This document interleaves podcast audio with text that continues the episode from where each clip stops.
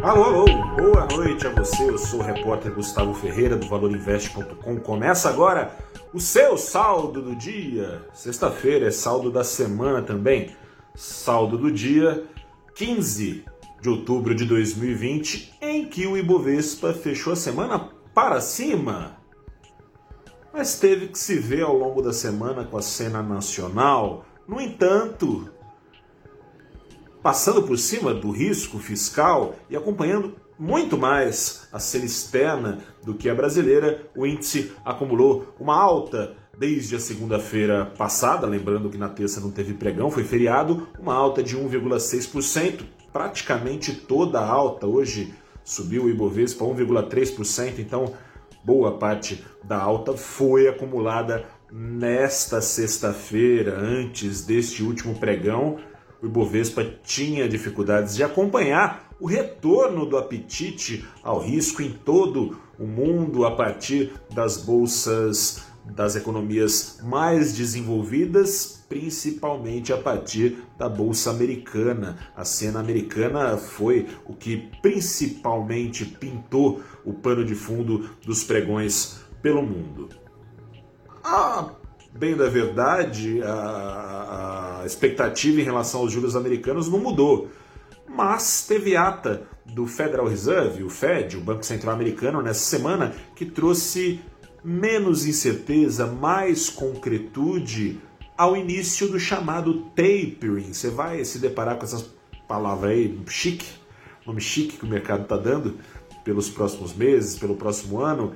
Tapering nada mais é que a retirada dos estímulos que o Fed tem praticado desde o começo da crise, na base de 120 bilhões de dólares injetados no, nos mercados ao mês e também de juros zerados. O Fed disse nessa semana que de 15 em 15 bilhões esses 120 ao mês serão reduzidos. Isso deve começar a acontecer entre novembro e dezembro, ou seja, sem interrupções, acabaria esse processo entre junho e julho ali do ano que vem. A partir dali estaria aberto o caminho para a alta de juros, sairiam juros do zero. Porém, é a porta aberta não quer dizer que o boi vai passar, a boiada, de acordo com o Fed, não começará a passar mecanicamente, não necessariamente então quando acabar o tapering, a retirada das injeções monetárias. Enfim, essa concretude maior trouxe panos quentes à situação.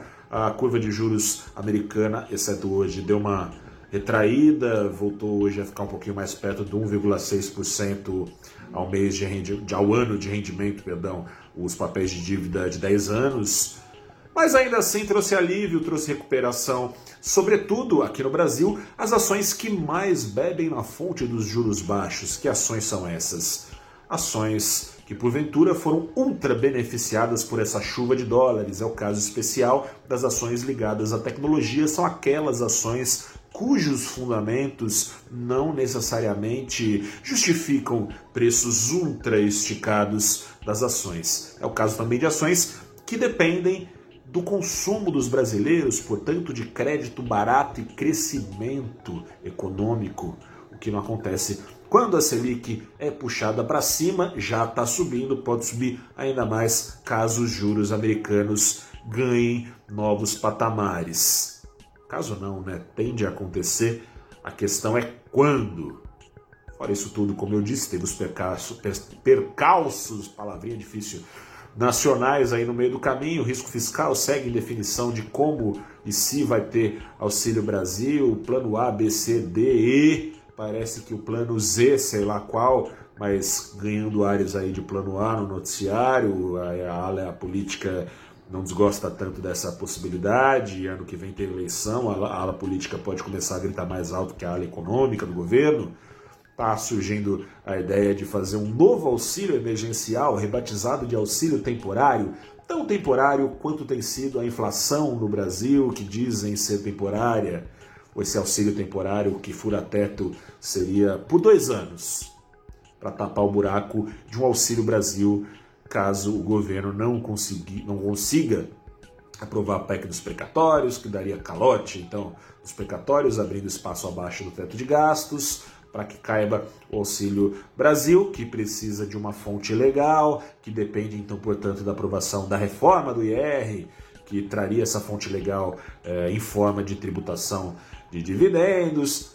Difícil de sair rapidamente, pode ser que essa seja a solução, essa solução esquisita aí do auxílio temporário, né, de dois anos. Em meio a isso, o dólar teve dificuldades para cair, só caiu 1,13%, porque caiu 1,10% hoje, ou seja, quase toda a queda foi hoje aos R$ 5,42, não, 45 centavos. Preciso dar uma calibrada no óculos aqui.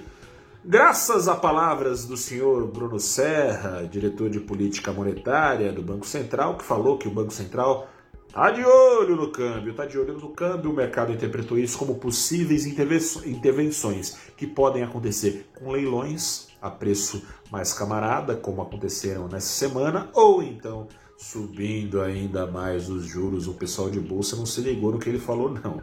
Vamos ver se na semana que vem se liga. Eu sou Gustavo Ferreira, repórter do ValorInvest.com.